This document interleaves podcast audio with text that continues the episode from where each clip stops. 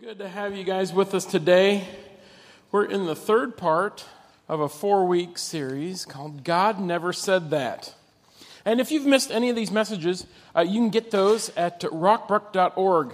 The first week, we looked at God wants me to be happy. God never said that. You know, above all else, God wants me to be happy.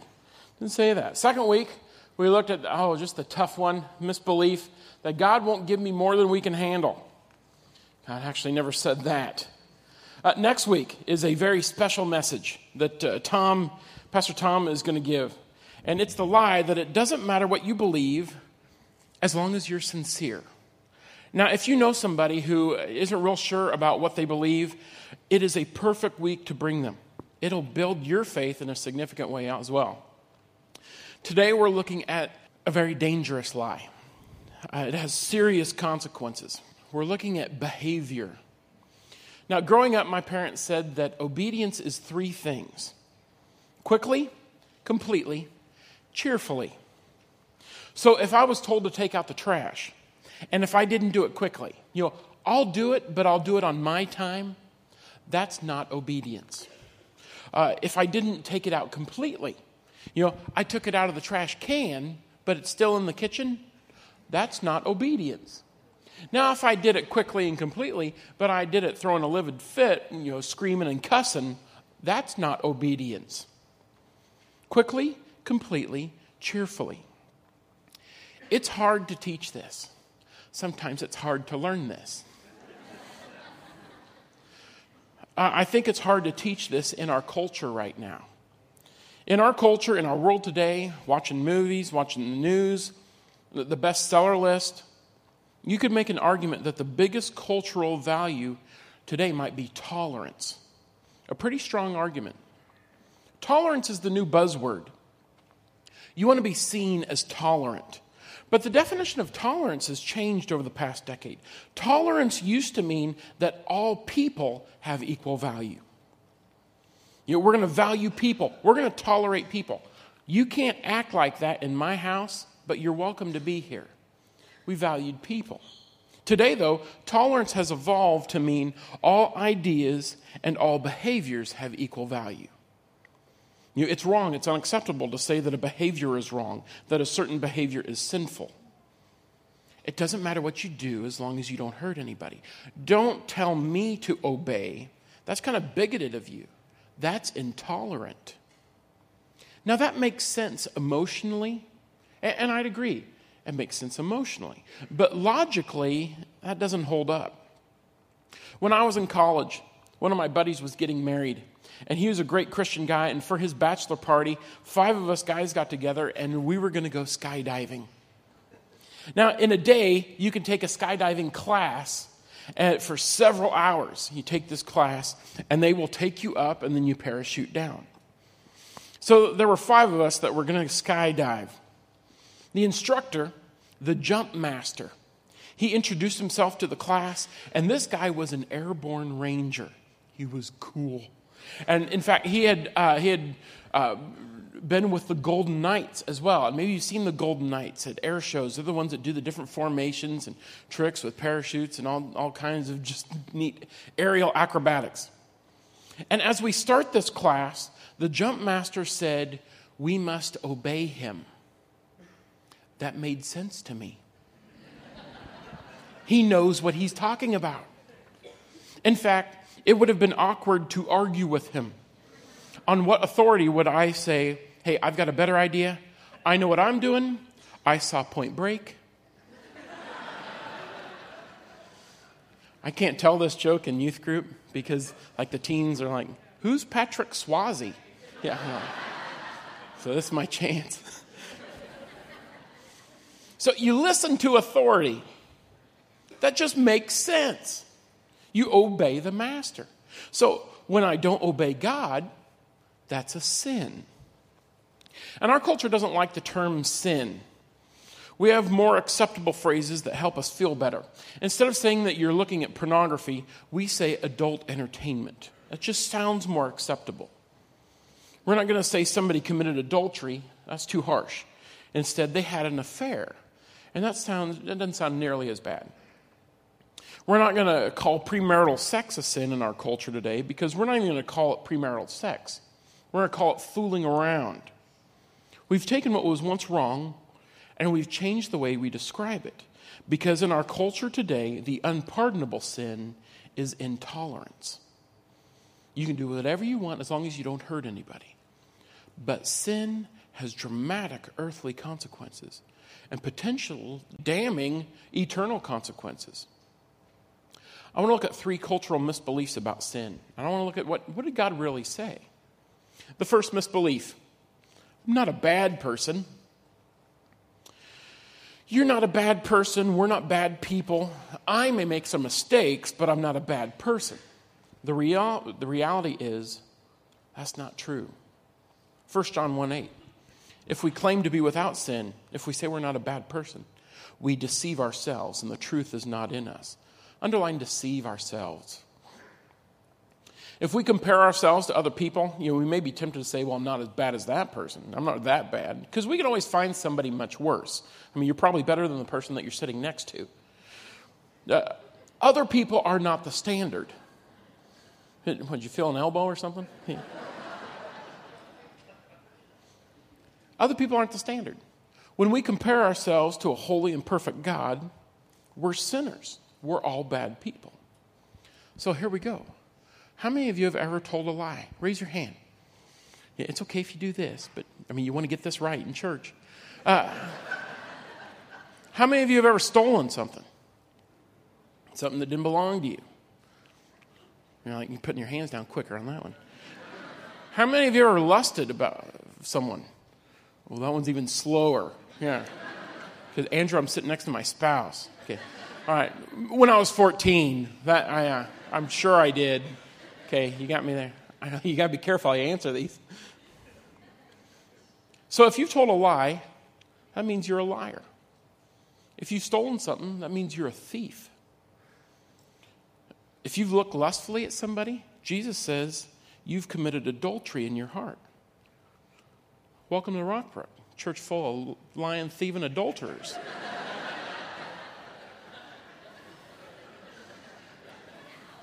Some of you are like, thanks, Andrew. Last week, we laughed, we cried, you were so sweet. This week, you're annoying. I know.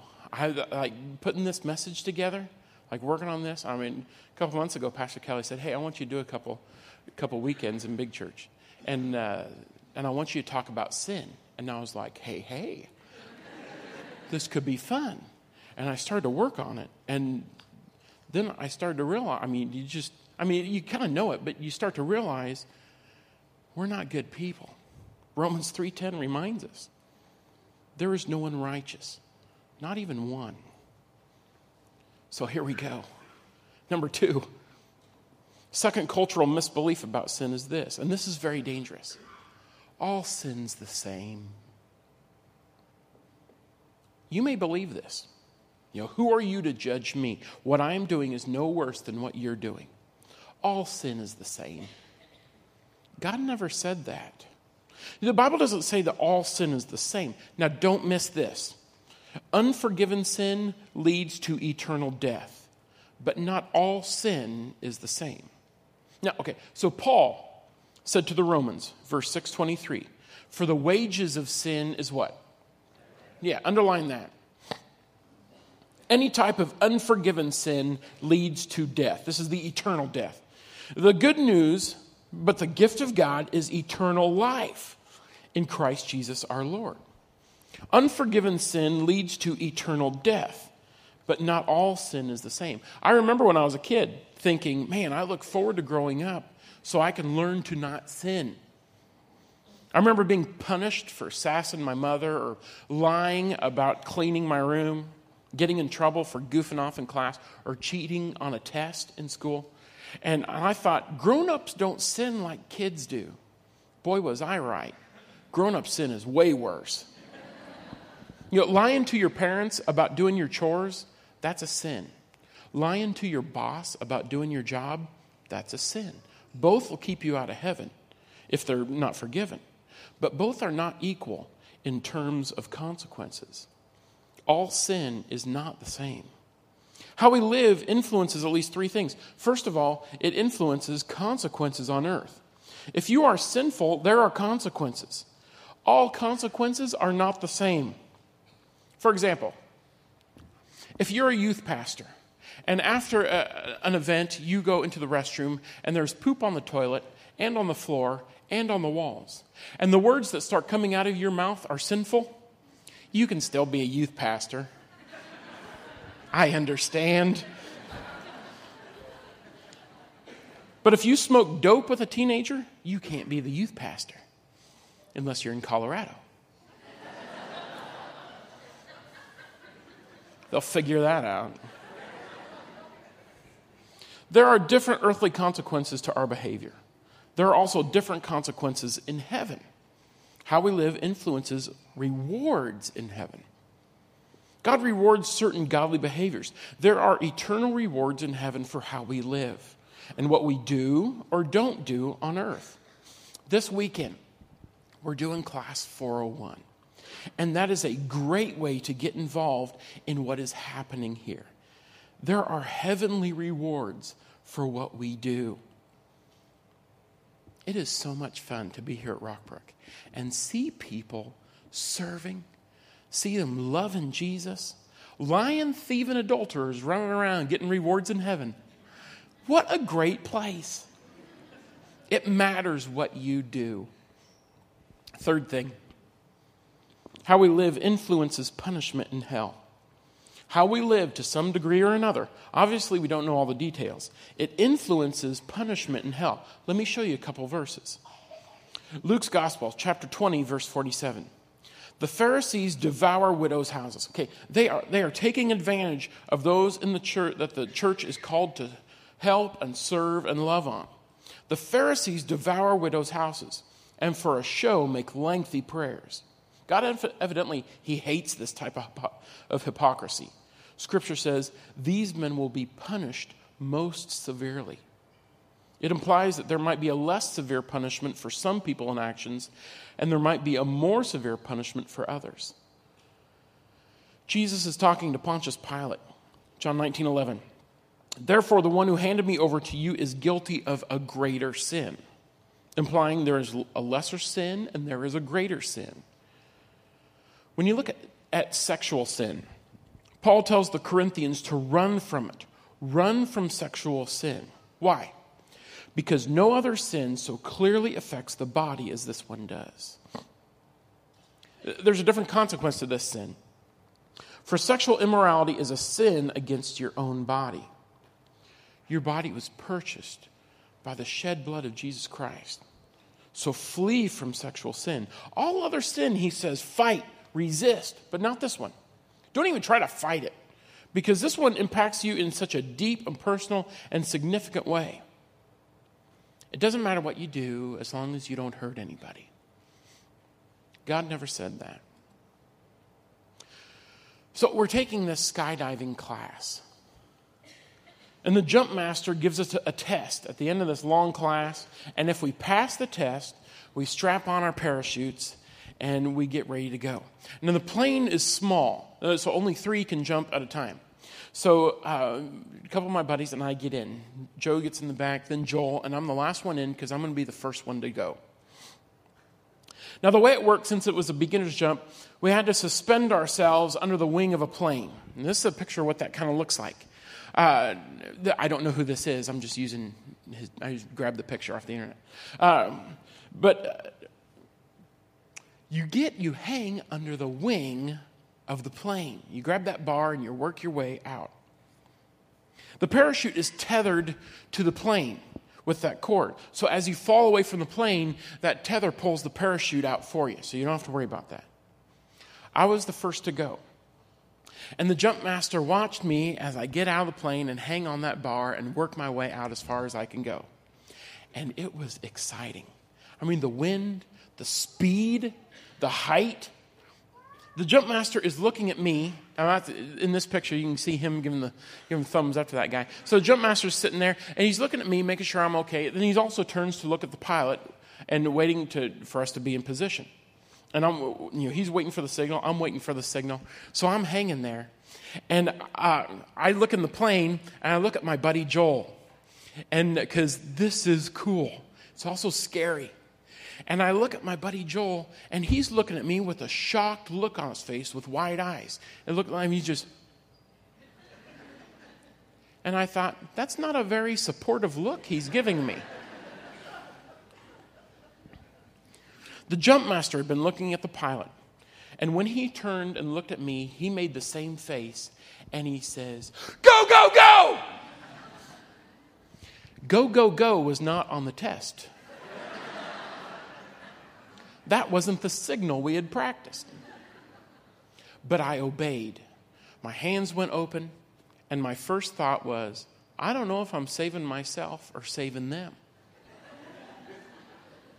I watched the plane quickly turn, and the tail of the plane went up and away from me.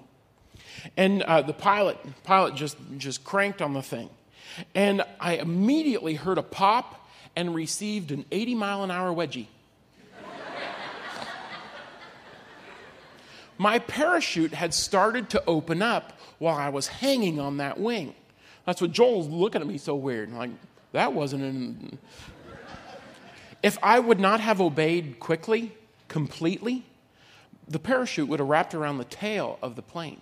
That's why the pilot, you know, thinking, you know, great guy to, to, to be aware of that. So, what about cheerfully? Well, I tried my best.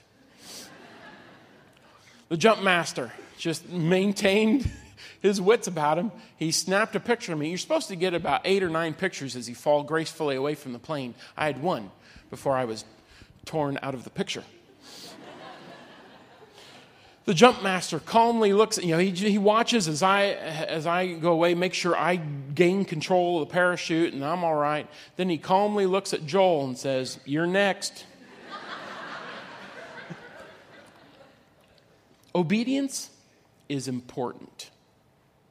How we live, what we do matters. It matters in eternity. Misperception number one I'm not a bad person. Yes, you are. We're sinful. Number two, all sin's the same. It's not the same. All unforgiven sin separates us from God. It has eternal consequences. Some sins have bigger consequences. The third big cultural lie that so many people believe since I've already done it, I may as well keep doing it. This is the teenager who thinks, I'm not a virgin anymore, so I may as well keep on doing it.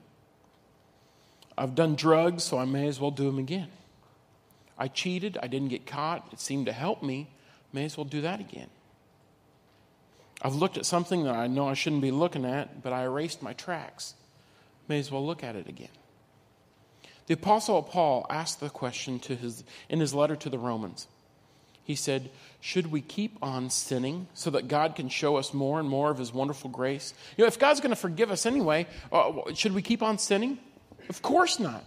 Since we have died to sin, how can we live in it? Spiritual maturity is not about how much we know, it's about how much we obey. Spiritual maturity isn't just about having more knowledge, it's having more fruit. It's letting the Holy Spirit take over and live through you. If you love Jesus, you will obey him. The problem is, most Christians in our culture today are educated well beyond their level of obedience. Most of us don't need to know more, we need to apply what we already know. Here's what's scary when you're continuing in it and you don't even realize it. That's scary. It's the Christian who is holding on to the wing. And you know they're having a great time. They've studied. They know the answers to the test. They know what they're doing. They're just waiting for the right cue.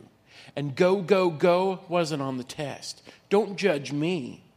The most miserable person is not the non-christian.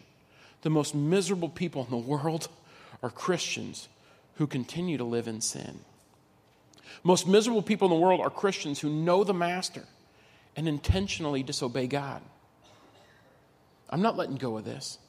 I'm not going to serve. I'm not going to minister. I'm not going to get involved. The most miserable people in the world are those who know there is something better and continue to reject the purposes of God. This sin isn't that big a deal. Sin is progressive. It will take you further than you want to go. It'll, it'll make you pay more than you want to. Some of you right now are trying to rationalize. I know what this sounds like. So I'm like, I'll be all right. I won't let this get too far. You've gone too far. If you are a follower of Jesus and you continue to live in it, you will lose intimacy with God. Your heart will start to harden. And when your heart begins to harden, you're not as sensitive to being able to hear God. Now, sure, you're going to mess up. But when you do, let go of it quickly, completely, cheerfully. Now, you're going to see spiritual maturity. You know, you may grab on to your favorite sin, but you're going to let go quickly. And you, God, forgive me. Forgive me for doing that. I just, I just really struggle. That time that you hold on to that sin gets shorter and shorter. And suddenly you start to be sanctified, and your mind is being transformed to the mind of Christ. And you're starting to look like Christ, and you're starting to live like Christ. And it's not that you're trying to, it's the Holy Spirit doing it through you. When you see yourself as a sinner, you see yourself with a need for a Savior. Suddenly you recognize Jesus didn't come for the healthy, He came for the sick. And that is the best news ever. God is faithful, He will not let you be tempted beyond what you can bear. When you are tempted, He will also provide a way out so you can endure it. I want to make something clear. Working with teenage guys, this lust thing is huge. And I talk with guys who are just beat down and they're scared because they think they're bad guys. And it's kind of a joke that girls will dress pretty. And when guys look at them, they're called pigs and perverts. And I talk with guys and they think there's something wrong with them. And I tell them, you're going to notice pretty. You can't help it. It's, it's the way God wired you. You know, I have boys. I have a bunch of boys. And when they were little, at two, three years old, uh, one of my boys was two years old. He was riding in the shopping cart at Target. And my wife was pushing him in the shopping cart, and he's sitting in that little seat. And we're going down one of the main aisles, and we go next to the, past the women's underwear. And he sees a poster of a gal in her underwear. And he starts going, Cute, cute, cute. Another one of my boys, he was sitting in a stroller, and we were actually in a hotel lobby. And he's going, Dad, look, Dad, look, look, Dad. And he's pointing at the TV. And I turn up and look at it, and it's a Victoria's Secret commercial. I'm like, thanks. Those boys aren't being deviant, they're not being crude they're noticing pretty. God made them to notice pretty. You're going to notice. But the problem is when you focus. It's okay to notice. That's normal. You are the way God made you. It's not okay to focus. That's when it gets creepy. Okay? Unless you're married, then you can focus on her all you want after the message last night, a guy came up, he's alive, said, So I can focus on her all I want. She's like, Thanks. I said, Yep. Here's what I want you to understand. Doesn't matter what you're trapped in. Doesn't matter how long you've been there. Doesn't matter if you thought you could never overcome it. God always gives you a way out. Jesus is the way out. He is the truth that sets you free. He is the life that endures forever. Some of you have been holding on to this sin for too long. You need to let go. Go, go, go quickly before the consequences start to affect people that you love. Let go of your sin. Experience the transforming goodness of Jesus. You don't have to be stuck in this, there is always a way out. And I'm talking to someone right now, and you've rationalized, you've thought you can't get out of this you can do all things through Christ who gives you strength. There is a way through Jesus. 1 John 1 8. If we claim to be without sin, we looked at this earlier, we deceive ourselves and the truth is not in us. Look at verse 9. If we confess our sins, God is faithful and just and will forgive us our sins and purify us from all unrighteousness. That's how good Jesus is. He is the way, He's the truth, He's the life, He is the way out of sin. He is the only kind of life that will satisfy. When you are tempted, remember, God is faithful. He will not let you be tempted beyond what you can bear. He will always give you a way out. When culture says, it doesn't matter what you do as long as you don't hurt anyone, that is a satanic lie from the pit of hell. Sin is the greatest enemy to intimacy with God. Jesus is the best friend of sinners. We're all sinners. We all need His grace. God, thank you that you are faithful. You always give us a way out. As you bow your heads, I want to ask a simple question Is the Holy Spirit speaking to you? Something you need to stop doing? Something you need to start doing? What you do matters. Your obedience is a big deal. Are you hearing go, go, go? God, I pray that your Holy Spirit will set people free. I thank you that your love isn't based on our performance. Your love is based on your goodness. You love us no matter what. Even when we don't let go, you love us. God, you love us so much, you don't want us to be trapped in stuff that hurts us or has the potential to hurt other people. As we keep praying today, there are those of you who are going to recognize that you have a need. You have a need for a Savior. You need forgiveness and a place to hear You need to hear every word I'm going to say here. You can't earn it. You don't deserve it. Nobody does. When you call out to Him, all of your sins will be forgiven and you will be brand new. Tell God, by faith I surrender. I need your forgiveness. I need your grace. By faith, I give my life to you today. I'd ask that everybody here pray this with me. I recognize that I am a sinner and I need a Savior. Jesus, forgive me. Make me brand new. Fill me with your spirit so I could know you, so I could serve you, so I could follow you. I confess my life is not my own. Today I give it to you. In Jesus' name I pray.